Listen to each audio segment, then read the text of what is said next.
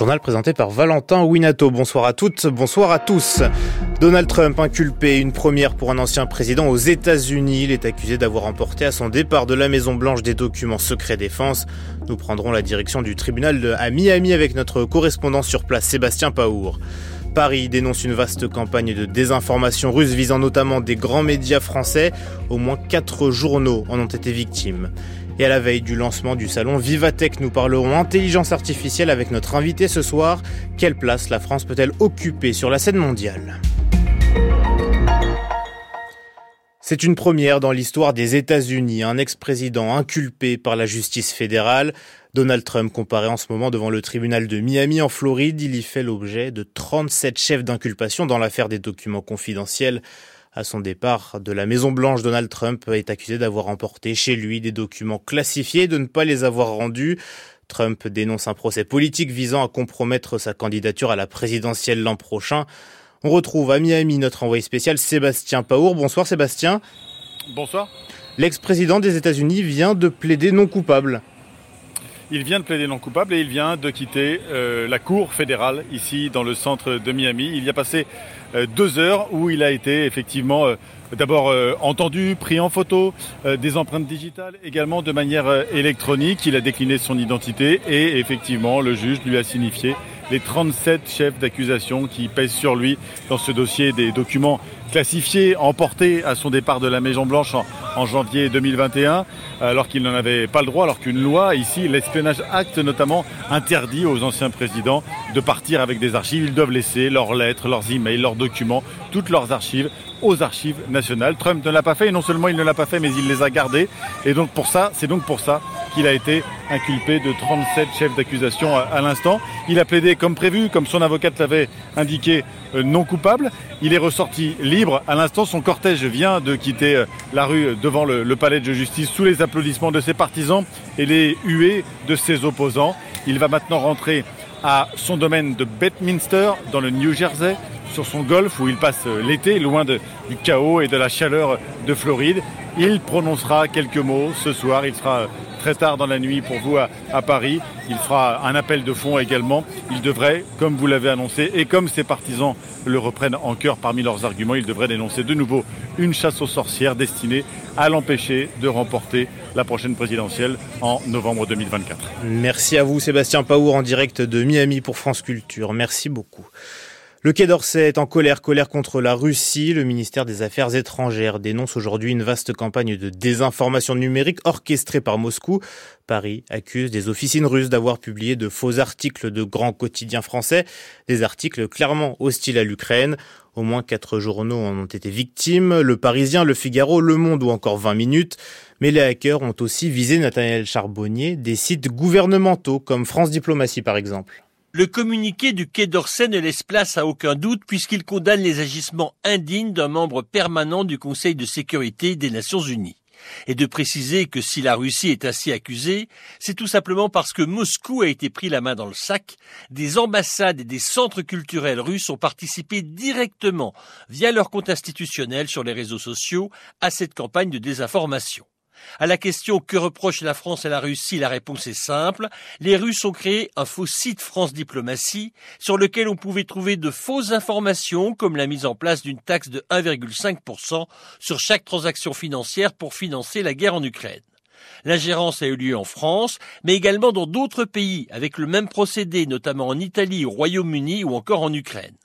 Petit cocorico du Quai d'Orsay, Viginum, comprenez vigilance numérique qui surveille l'Internet, a été capable d'agir en amont de l'opération russe, ce qui aurait permis à la France de réagir vite et d'éviter ainsi que cette campagne de désinformation ne prenne trop d'ampleur. Nathanaël Charbonnier. L'ONU va réduire de près de moitié son aide alimentaire en Syrie. L'organisation dit être à court de financement. Le programme alimentaire mondial bénéficiera désormais à 2,5 millions de personnes contre 5 500 000 auparavant. Où est passé l'argent du fonds Marianne? C'est ce que cherche à découvrir l'enquête qui s'est accélérée aujourd'hui. Souvenez-vous, après l'assassinat de Samuel Paty en 2020, la ministre Marlène Schiappa lance ce dispositif pour promouvoir, dit-elle à l'époque, un discours républicain contre le séparatisme islamiste. Oui, mais voilà, désormais la justice soupçonne un détournement de fonds publics. Deux perquisitions ont eu lieu aujourd'hui, l'une chez le préfet Christian Gravel et l'autre chez le journaliste Mohamed Sifawi. Mohamed Sifawi dont l'association a touché plus de 350 000 euros. Mohamed Sifawi, une personnalité particulièrement controversée, Anne Fauquemberg. Le préfet Christian Gravel l'a présenté comme une caution scientifique lors de son audition devant les sénateurs de la commission d'enquête sur le fonds Marianne le 16 mai dernier. Et il est vrai que ce journaliste de 55 ans a passé 30 ans à dénoncer l'islamisme radical ainsi que le terrorisme et la radicalisation. Ce combat lui vaut d'ailleurs de vivre sous surveillance policière, une protection liée à des enquêtes coup de poing. Il s'est fait connaître dans les médias par ses infiltrations. La première en 2000 2003 s'intitule Mes frères assassins, comment j'ai infiltré une cellule d'Al-Qaïda en France? Un travail qui crée la polémique. Selon le site Mediapart, la télévision belge, la RTBF, a refusé de diffuser ce programme, considérant que certaines scènes posaient un problème de crédibilité. Et puis, une autre infiltration a concerné le milieu asiatique et cette enquête a aussi été dénoncée par une cinquantaine d'associations communautaires. Dans ses prises de parole ou ses tweets, Mohamed Sifawi ne fait pas dans la dentelle lorsqu'il s'en prend par exemple à Latifa Imdiaten, la mère d'Imad, le parachutiste tué par Mohamed Merah. Il déclare Le voile qu'elle porte est porté par une idéologie qui a tué son fils. Pourtant, les politiques s'entichent de cette personnalité qui semble avoir réponse à tout. Manuel Valls lors de la primaire socialiste en 2016, puis Marlène Schiappa qui le missionne pour diffuser un contre-discours afin de lutter contre le séparatisme après la mort de Samuel Paty. Les précisions d'Anne Fauquemberg sur France Culture.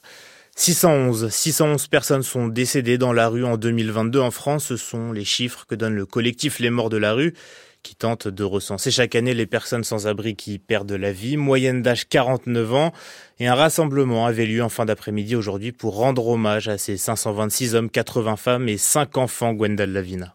Place de la Nation, 611 roses détonnent, autant de roses que de personnes mortes dans la rue en France en 2022.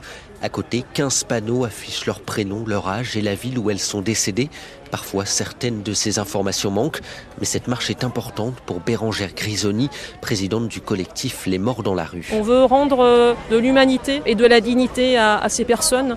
Ce ne sont pas euh, que des chiffres. Et donc, oui, on souhaite que ce soit beau, euh, sensibilisés par la beauté. Et puis c'est aussi une forme d'hommage pour eux, euh, pour leur famille, pour les proches, hein, les proches au sens large, des gens qui les ont côtoyés, euh, des professionnels, des, amis. Sophie, membre de l'association, est présente chaque année. À la rue pendant 20 ans, elle trouve le rendez-vous important. Des fois, on n'a plus de nouvelles, on demande aux assos, ils n'en ont pas non plus. Et en fait, grâce à l'hommage, bah, des fois, on retrouve des copains qui sont décédés pendant l'année. Je trouve que c'est quand même important ce qu'on fait au collectif parce que il n'y a pas beaucoup d'associations qui portent la voix des gens à la rue, et ça, c'est un petit peu dommage. Un avis partagé par Paola qui vient pour deux raisons. Moi, je trouve ça bien qu'on se retrouve pour pouvoir euh, rendre hommage à ces personnes et en même temps envoyer un message aux politiciens pour leur dire ben il faut peut-être euh, euh, faire quelque chose pour améliorer la situation parce que 611 personnes décédées à la rue, c'est inadmissible. Arrivés devant le cimetière du Père Lachaise, Bérangère, Sophie et Paola déposent leurs roses, comme la centaine d'autres personnes venues rendre un dernier hommage à ces morts de la rue. Gwendal Lavina. Coup d'envoi demain pour le salon Vivatech, le plus grand salon européen dédié à l'innovation technologique. Emmanuel Macron sera présent pour soutenir le savoir-faire français en matière d'intelligence artificielle. Et donc ce soir, nous allons tenter de comprendre avec notre invité quel rôle la France peut-elle jouer dans ce domaine. Nous recevons Nicolas Miaille, président du think tank TFS et spécialisé dans les enjeux de gouvernance de l'intelligence artificielle. Bonsoir monsieur Miaille. Bonsoir à vous et merci de, de recevoir. Alors le président de la République dit vouloir que la France soit championne et se positionne en pointe de cette nouvelle révolution industrielle euh, qui est l'intelligence artificielle. Est-ce que c'est faisable ou est-ce une utopie, monsieur Miaille? Ça n'est possible qu'à partir du moment où on s'inscrit dans un cadre européen. On parle de marchés qui sont très gourmands en capitaux, très gourmands en puissance de calcul, très gourmands en data. La France seule aura du mal à réussir le plan industriel. La France a plutôt bien réussi dans la première saison de la révolution de l'IA, sur le plan de la recherche, de l'innovation mais a eu du mal en matière industrielle et capitalistique. Surtout que maintenant, la révolution qu'on vit, la course qu'on vit, c'est celle d'une course à l'IA générale, qui est encore plus gourmande en capitaux. Pour vous donner simplement un ordre de grandeur, en phase d'amorçage, pour pouvoir développer un modèle de, de, grande taille, il faut compter une levée de plus de 200 millions d'euros. Alors qu'à l'époque, pour faire des algorithmes de base, on parlait d'une phase d'amorçage à moins de 5 ou parfois même 2 millions d'euros. Donc la France seule aura du mal, la France dans l'Europe, en s'appuyant sur son cadre réglementaire fort pour imposer nos vues euh, aux Américains, les faire rentrer dans notre cadre et avoir accès aux, capacités de calcul qu'ils qui dominent, c'est tout à fait possible et envisageable. Comment expliquer qu'on ne puisse pas euh, rivaliser avec euh, les Chinois, les Américains? Alors, parce que, comme je le disais, cette révolution de l'IA s'inscrit dans la révolution de l'économie digitale qu'on vit depuis 20 ans. Et on a pris un tel retard et on ne maîtrise pas les infrastructures critiques en matière de calcul, de plateformes et de données. Et donc, vouloir sauter par-dessus, jouer à saute-mouton par rapport à ces infrastructures va être très compliqué. Donc, si on veut rivaliser, il faut le faire avec intelligence, avec pragmatisme. Je vois typiquement pas comment on pourrait former, entraîner ces modèles de grande taille de façon robuste, de façon sûre, sans mobiliser les capacités de calcul spécialisées que seuls, euh, euh, dont seuls les Américains disposent. Donc, il va falloir s'entendre avec eux. C'est la même chose pour les data. Et dites-vous que pour entraîner un modèle de très grande taille, il faut plusieurs dizaines, voire plusieurs centaines de milliers de milliards de points de données. Ces données, c'est les plateformes qui les ont. Et puis, il faut que ces données soient de qualité. Ces data, ces données qu'on n'a pas, c'est parce qu'on n'a pas Google, TikTok et Facebook chez nous? Tout à fait. On n'a pas ces grandes plateformes. On ne bénéficie pas de ces grandes plateformes qui ont verticalisé la circulation et le traitement de ces données. Alors Emmanuel Macron sera à Vivatech euh, mercredi, donc c'est l'un des plus grands événements européens du secteur.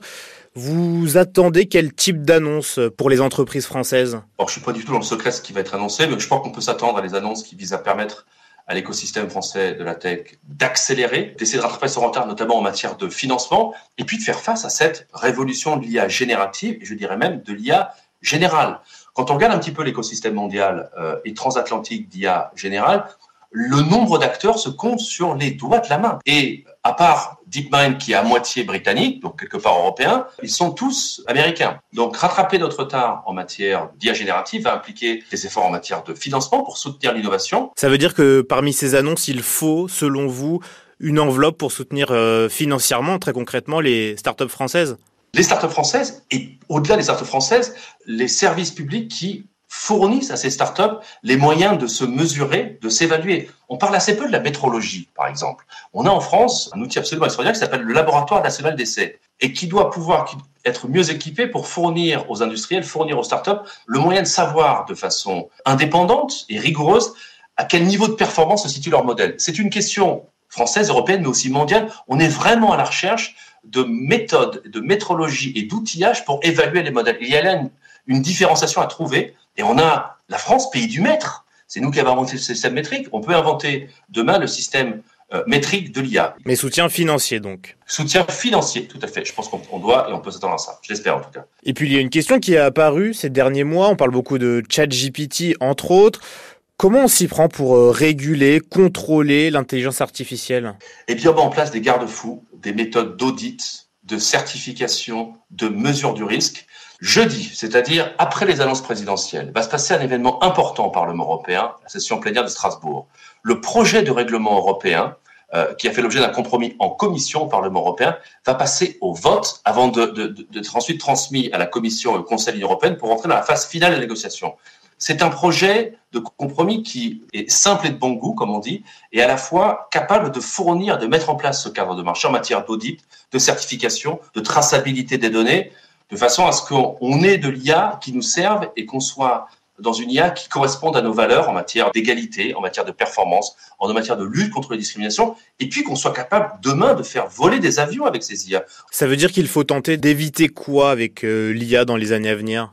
Il faut éviter euh, de voir typiquement nos systèmes d'information pollués par des systèmes qui hallucinent parce qu'ils ont été développés un peu à la va-vite il est impératif que la réglementation pousse ceux qui développent et déploient ces modèles dans cette course frénétique au capital à mettre la fiabilité et la robustesse au centre du jeu. Sinon, on aura des crises de désinformation, sinon, on aura des incidents de cybersécurité, et sinon, on n'est pas à l'abri un jour euh, de voir des systèmes critiques, des infrastructures critiques tomber parce qu'on aura mis euh, pour les animer des systèmes qui sont peu fiables et qui qui n'ont pas été certifiés. Il faut qu'on change de braquet, qu'on passe à la vraie industrialisation fiable de l'intelligence artificielle.